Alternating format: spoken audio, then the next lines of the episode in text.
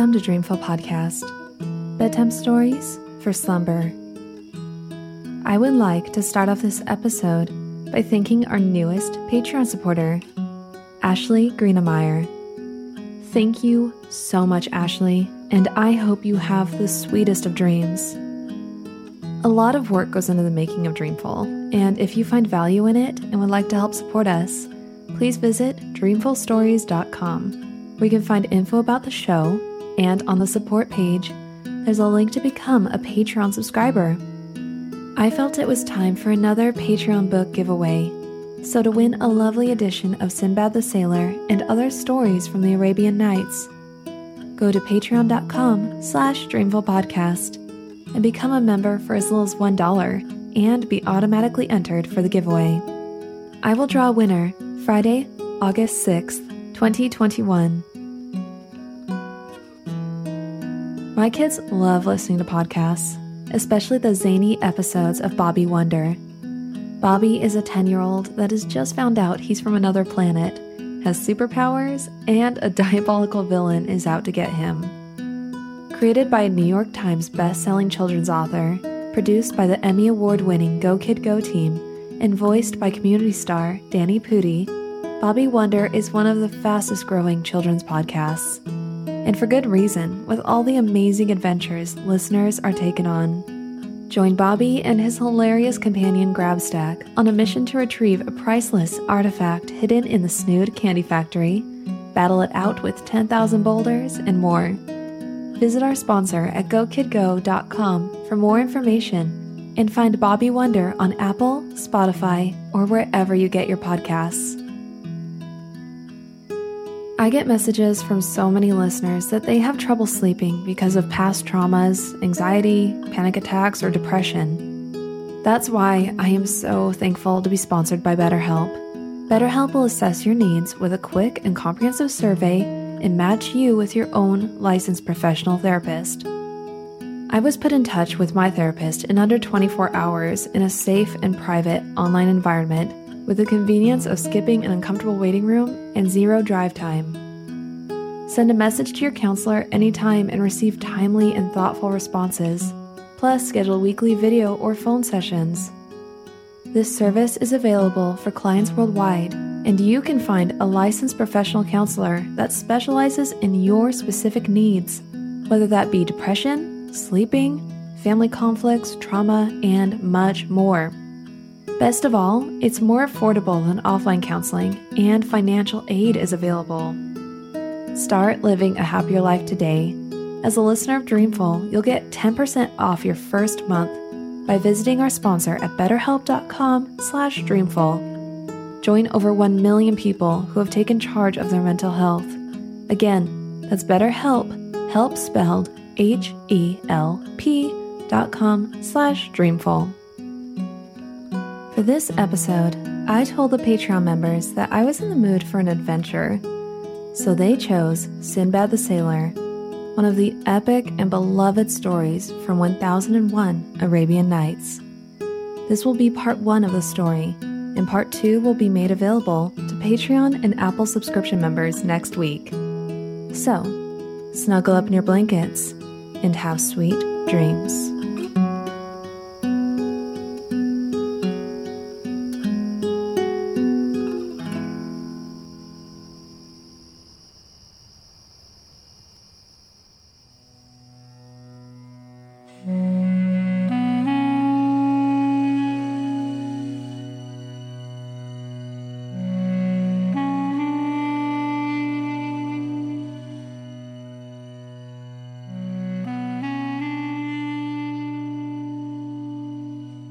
The times of Harun al Rashid, there lived in Baghdad a poor porter named Hindbad, who on a very hot day was sent to carry a heavy load from one end of the city to the other.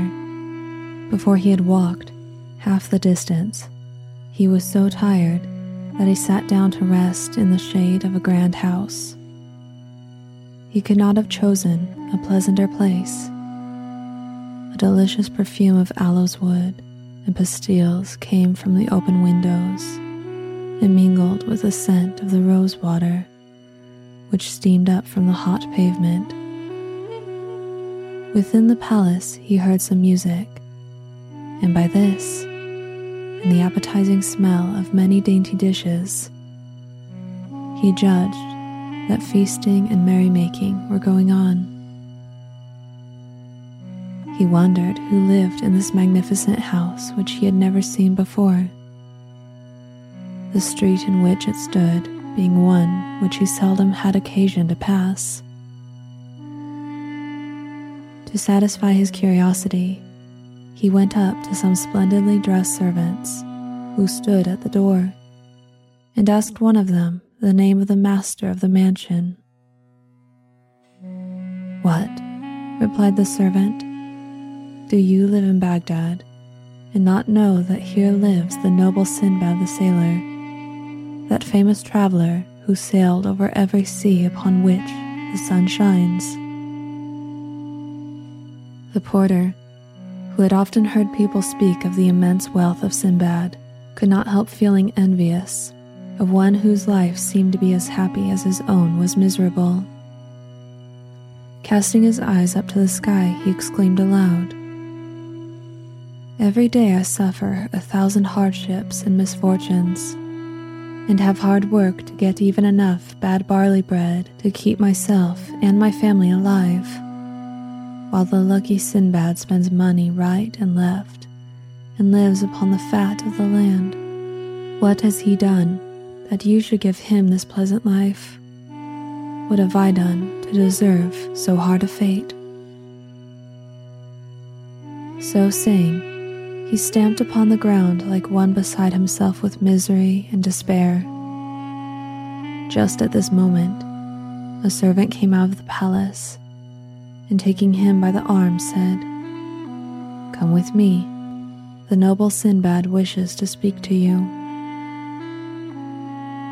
He followed the servant into a vast room where a great company was seated round a table covered with all sorts of delicacies. In the place of honor sat a tall, grave man whose long white beard gave him a venerable air. This was the famous Sinbad himself. The porter, more than ever alarmed at the sight of so much magnificence, tremblingly saluted the noble company. Sinbad, making a sign to him to approach, caused him to be seated at his right hand, and himself heaped choice morsels upon his plate and poured out for him a draught of excellent wine. And presently, when the banquet drew to a close, spoke to him, asking his name and occupation. My lord, replied the porter, I am called Hindbad. I am glad to see you here, continued Sinbad, but I wish you would tell me what it was that you said just now in the street. For Sinbad, passing by the open window before the feast began, had heard the porter's complaint. At this question, Hindbad replied, My lord, I confess that, overcome by weariness and ill humor, I uttered indiscreet words, which I pray you to forgive me. Oh, replied Sinbad, on the contrary, you appear to be mistaken about me, and I wish to set you right. You doubtless imagine that I have acquired all the wealth and luxury that you see me enjoy without difficulty or danger. But this is far indeed from being the case. I have only reached this happy state after having for years suffered every possible kind of toil and danger. Since you have, perhaps, heard but confused accounts, I will now give you a full and true account of them which I think you will be pleased to hear.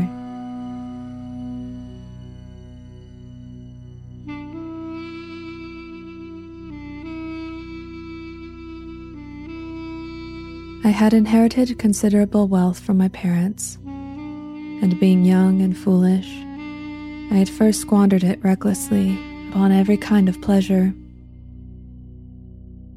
I sold all my household goods and joined a company of merchants who traded by sea, embarking with them at Balsora. We set sail and took our course towards the East Indies. From time to time, we landed at various islands where we sold or exchanged our merchandise. And one day, when the wind dropped suddenly, we found ourselves close to a small island like a green meadow, which only rose slightly above the surface of the water. Our sails were furled, and the captain gave permission to all who wished to land for a while and amuse themselves. I was among the number, but when after strolling about for some time, we lighted a fire and sat down to enjoy ourselves, we were startled by a sudden and violent trembling of the island. At the same moment, those left upon the ship cried out, bidding us to come on board for our lives, since what we had taken for an island was nothing but the back of a sleeping whale.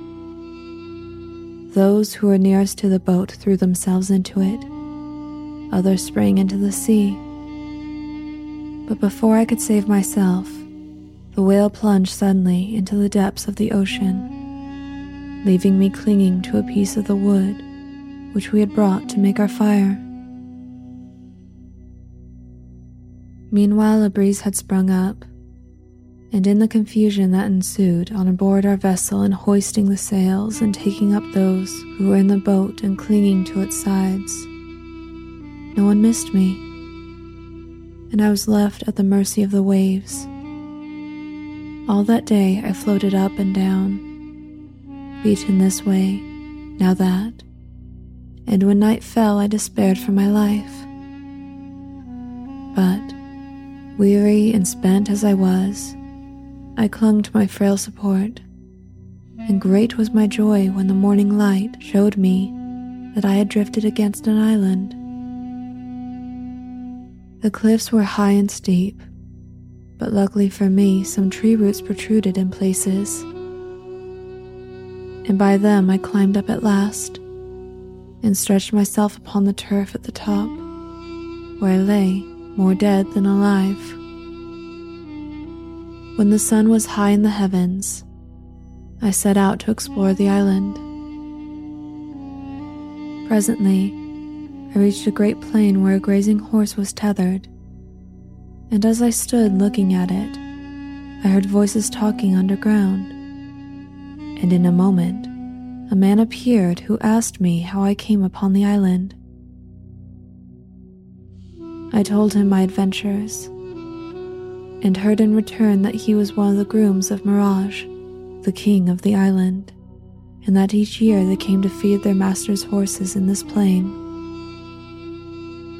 He took me to a cave where his companions were assembled, and when I had eaten of the food they set before me, they bade me think myself fortunate to have come upon them, for without their help, I could certainly never have found my way to the inhabited part of the island.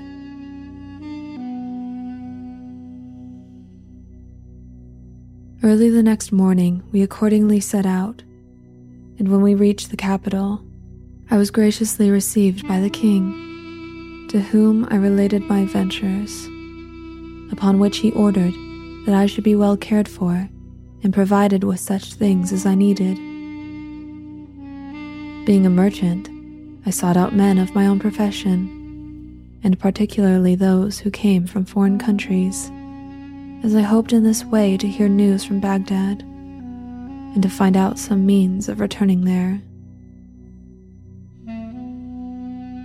One day, as I went down to the dock, I saw a ship which had just cast anchor and was discharging her cargo, while the merchants to whom it belonged were busily directing the removal of it to their warehouse.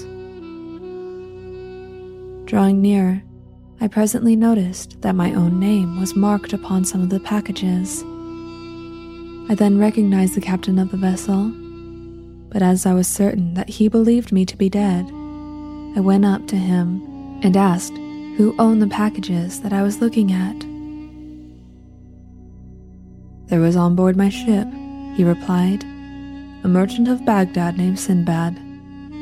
One day he and several of my other passengers landed upon what we supposed to be an island, but which was really an enormous whale. Then it plunged into the depths of the sea.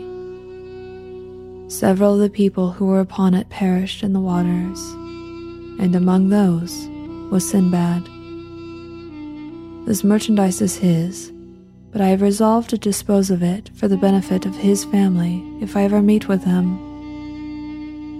Captain, said I, I am that Sinbad whom you believe to be dead, and these are my possessions. Throwing himself upon my neck, he exclaimed, Heaven be praised that you have escaped from so great a danger. As to your goods, I pray you take them and dispose of them as you please.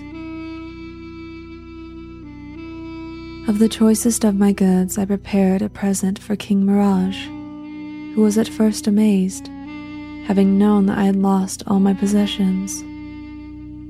However, when I had explained to him how my items had been miraculously restored to me, he graciously accepted my gifts, and in return, gave me many valuable things.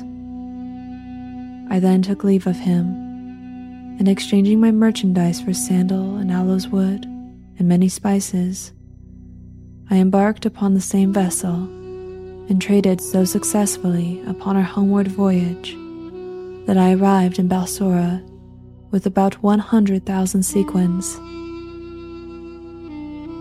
My family received me with as much joy as I felt upon seeing them once more. I bought land and servants and built a great house in which I resolved to live happily, and in the enjoyment of all the pleasures of life, to forget my past sufferings.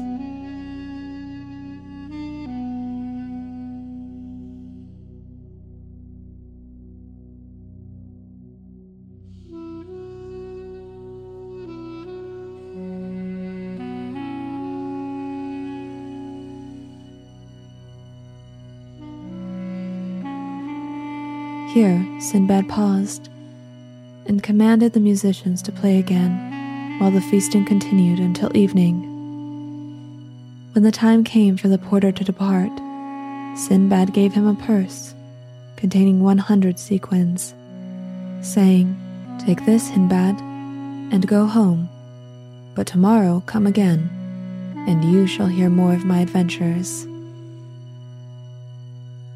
The porter retired quite overcome by so much generosity, and you may imagine that he was well received at home, where his wife and children thanked their lucky stars that he had found such a benefactor. The next day, Hindbad, dressed in his best, returned to the voyager's house and was received with open arms. As soon as all the guests had arrived, the banquet began as before and when they had feasted long and merrily, Sinbad addressed them thus My friends, I beg that you will give me your attention while I relate the adventures of my second voyage, which you will find even more astonishing than the first.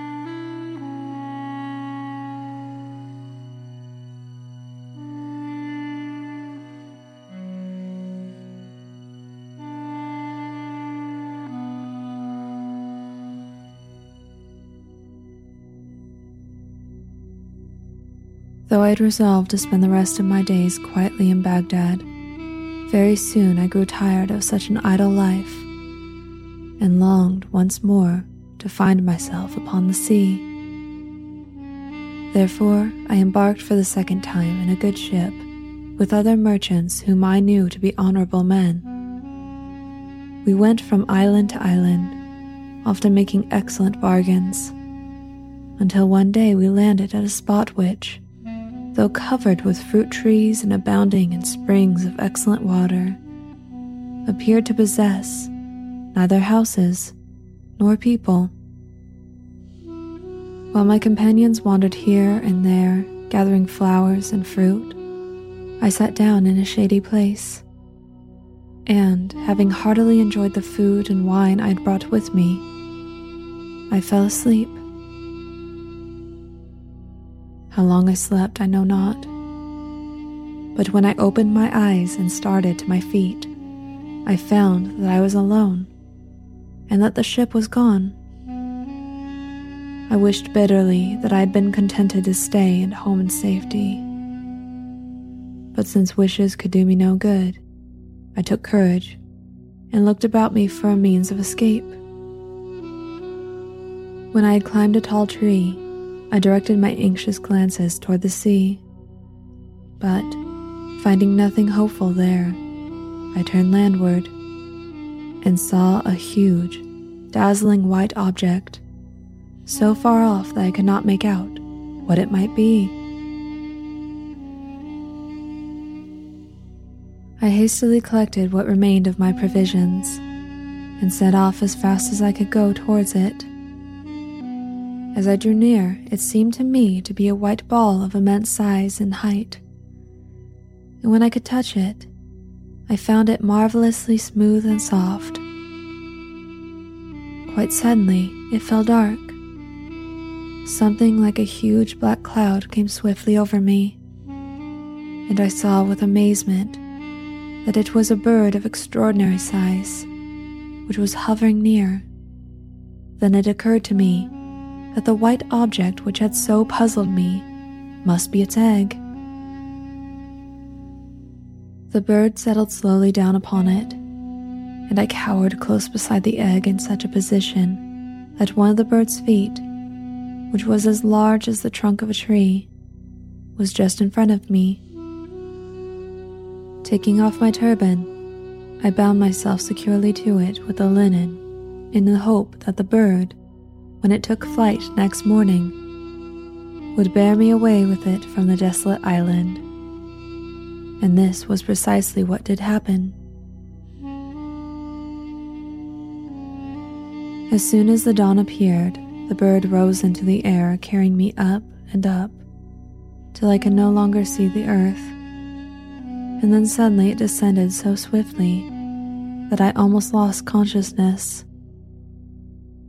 When I was once again upon solid ground, I hastily unbound my turban from its foot and freed myself. And not a moment too soon, for the bird, pouncing upon a huge snake, killed it with a few blows from its powerful beak, and seizing it up, rose into the air once more and disappeared from my view.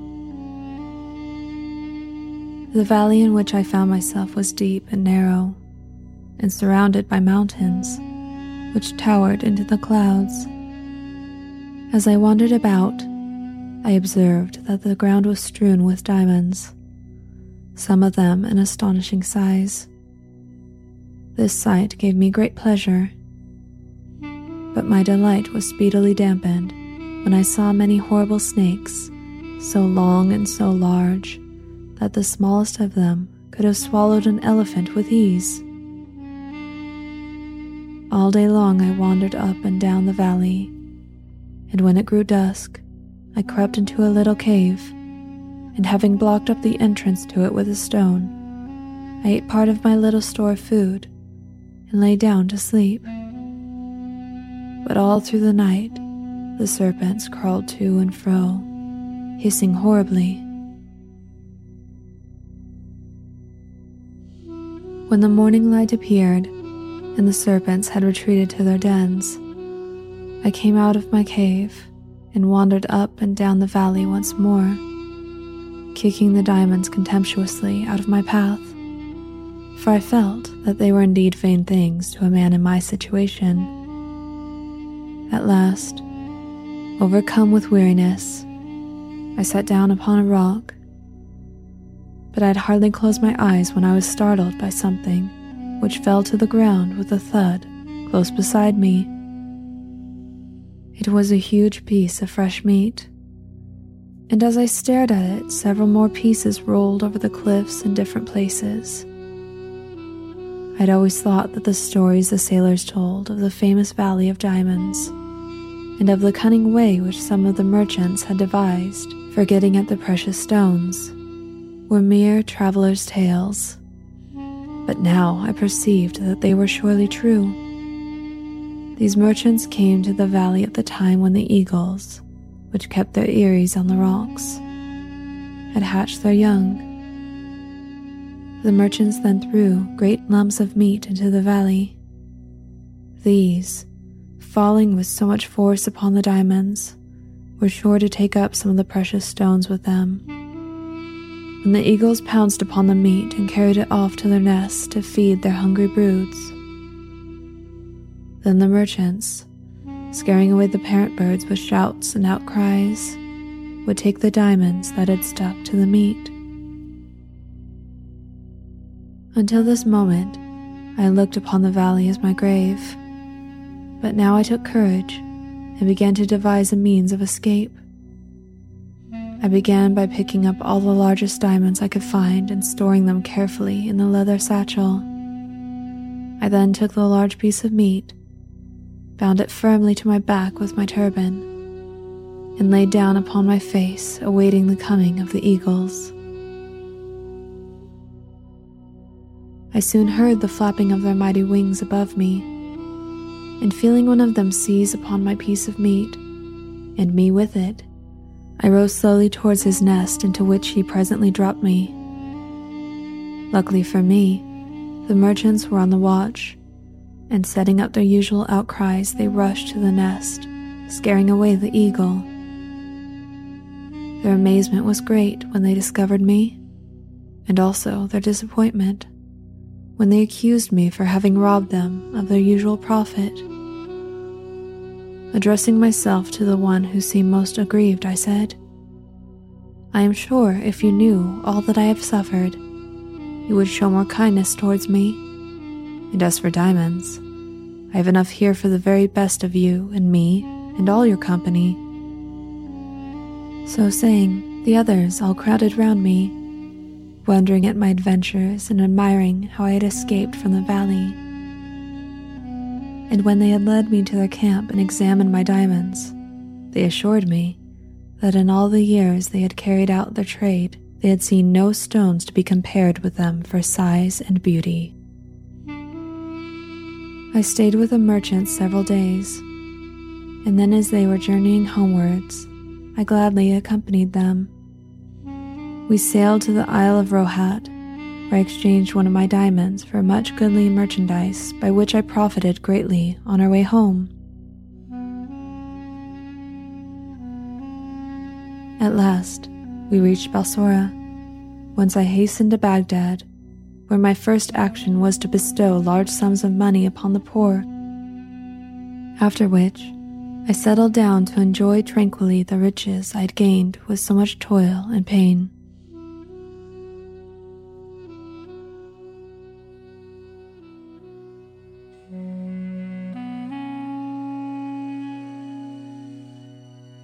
Having thus related the adventures of a second voyage, Sinbad again bestowed a hundred sequins upon Hindbad, inviting him to come again on the following day and hear how he fared upon his third voyage.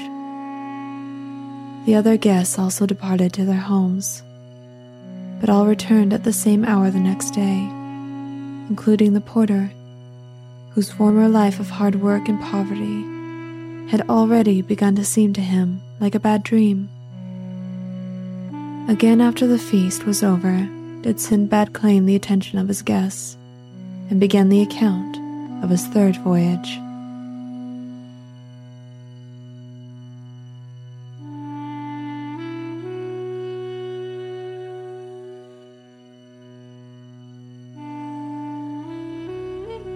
After a very short time, the pleasant, easy life I led made me quite forget the perils of my two voyages.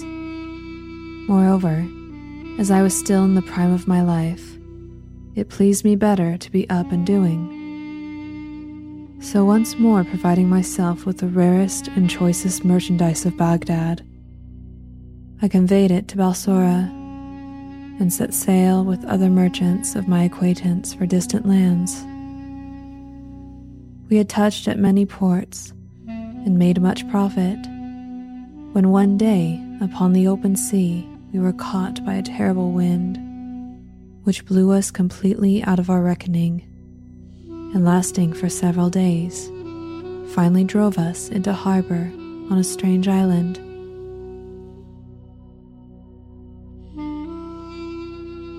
I would rather have come to anchor anywhere than here, quoth our captain. This island and all adjoining it are inhabited by hairy savages who are certain to attack us, and whatever these dwarves may do, we dare not resist, since they swarm like locusts, and if one of them is killed, the rest will fall upon us and speedily make an end of us. These words caused great consternation amongst all the ship's company, and only too soon we were to find out that the captain spoke truly. There appeared a vast multitude of hideous savages, not more than two feet high and covered with reddish fur. Throwing themselves into the waves, they surrounded our vessel, chattering meanwhile in a language we could not understand, and clutching at ropes and gangways. They swarmed up the ship's side with such speed and agility that they almost seemed to fly. You may imagine the rage and terror that seized us as we watched them, neither daring to hinder them nor able to speak a word to deter them from their purpose, whatever it might be. Hoisting the sails and cutting the cable of the anchor, they sailed our vessel to an island which lay a little further off, where they drove us ashore. Then, taking possession of her, they made off to the place from which they had come, leaving us helpless upon a shore. Turning away from the sea, we wandered miserably inland, finding as we went various herbs and fruits which we ate, feeling that we might as well live as long as possible, though we had no hope of escape. Presently, we saw in the far distance what seemed to us to be a splendid palace, and we walked toward it. When we reached it, we saw that it was a castle, lofty and strongly built. Pushing back the heavy ebony doors, we entered the courtyard, but upon the threshold of the great hall beyond it, we paused, frozen with horror, at the sight which greeted us. On one side, lay a huge pile of bones, human bones, and on the other, numberless spits for roasting. Overcome with despair, we sank trembling to the ground and lay there without speech or motion. The sun was setting when a loud noise aroused us. The door of the hall was violently burst open, and a horrible giant entered. He was as tall as a palm tree and had one eye, which flamed like a burning coal in the middle of his forehead. His teeth were long and sharp and grinned horribly, while his lower lip hung down upon his chest. And he had ears like an elephant, which covered his shoulders, and nails like the claws of some fierce bird. At this terrible sight, our senses left us, and we lay like dead men. After the giant had eaten, he lay down to sleep, snoring like the loudest thunder, while we lay shivering with horror the whole night through. And when day broke, he awoke and went out, leaving us in the castle. When we believed him to be really gone, I unfolded a plan of escape to my comrades, which they at once agreed to attempt. Listen, my brothers, I added. You know that plenty of driftwood lies along the shore. Let us make several rafts and carry them to a suitable place. If our plot succeeds, we can wait patiently for the chance of some passing ship which would rescue us from this fatal island. If it fails, we must quickly take to our rafts, frail as they are. We have more chance of saving our lives with them than we have if we remain here. All agreed with me, and we spent the day building rafts, each capable of carrying three persons. At nightfall, we returned to the castle, and very soon in came the giant. As soon as he had laid down to sleep as before, and when we heard him begin to snore, I and nine of the boldest of my comrades rose softly and took each a spit, which we made red hot in the fire. And then, at a given signal, we plunged them into the giant's eye completely blinding him. Uttering a terrible cry, he sprang to his feet, fumbled about till he found the door, and fled out of it, howling frightfully. As for us, when he was gone, we made haste to leave the fatal castle, and, stationing ourselves beside our rafts, we waited to see what would happen. The morning light showed us our enemy approaching us, supported on either hand by two giants nearly as large and fearful as himself, while a crowd of others followed close upon their heels. Hesitating no longer, we clambered upon our rafts and rowed with all our might out to sea.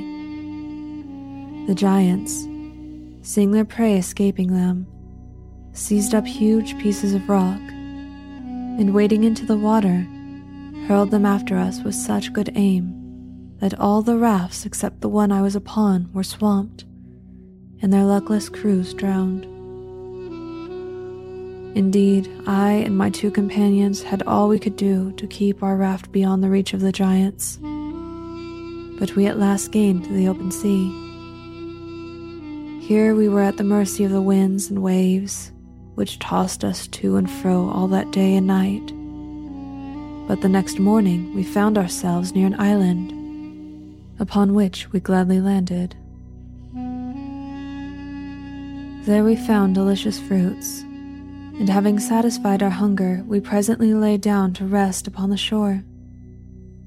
Suddenly, we were aroused by a loud rustling noise, and starting up, saw that it was caused by an immense snake which was gliding towards us over the sand.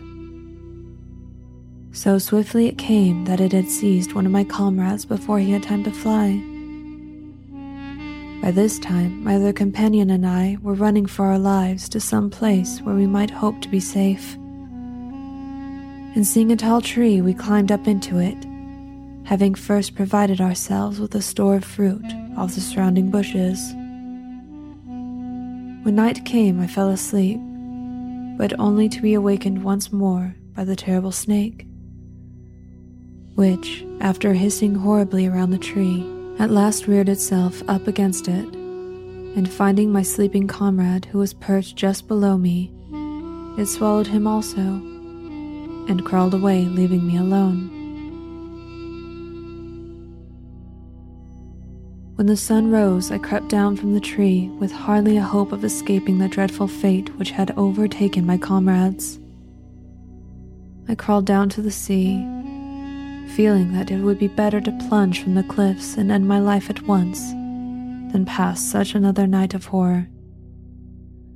But to my joy and relief, I saw a ship sailing by, and by shouting wildly and waving my turban, I managed to attract the attention of her crew. A boat was sent to rescue me, and very soon I found myself on board, surrounded by a wondering crowd of sailors and merchants, eager to know by what chance I found myself in that desolate island. After I had told my story, they regaled me with the choicest food the ship afforded, and the captain, seeing that I was in rags, generously bestowed upon me one of his own coats. After sailing about for some time, and touching at many ports, we came at last to the island of Salahat. Here we anchored, and as I stood watching the merchants disembarking their goods and preparing to sell or exchange them, the captain came up to me and said, I have here some merchandise belonging to a passenger of mine who is dead. Will you do me the favor to trade with it? And when I meet with his heirs, I shall be able to give them money in the name of Sinbad the Sailor.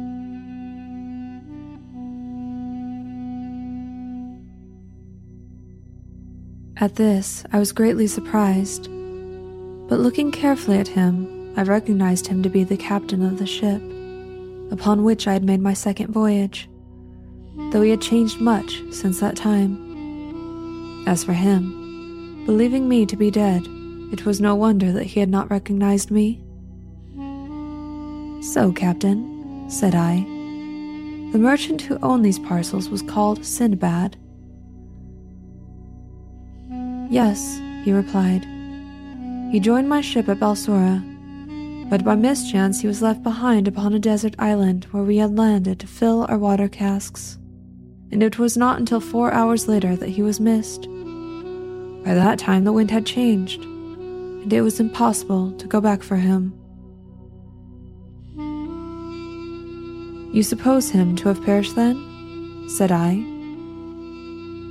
Alas, yes, he answered. Why, Captain, I cried, look at me. I am that Sinbad who fell asleep upon the island and awoke to find himself abandoned. The captain stared at me in amazement, but was presently convinced that I was indeed speaking the truth, and rejoiced greatly at my escape. I am glad to have this off my conscience, said he.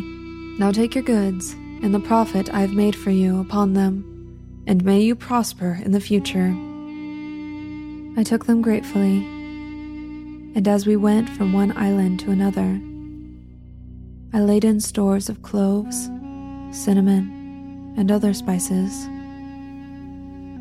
So I returned to Baghdad with so much money that I could not myself count it besides treasures without end. I gave largely to the poor and bought much land to add to what I already possessed, and thus ended my third voyage.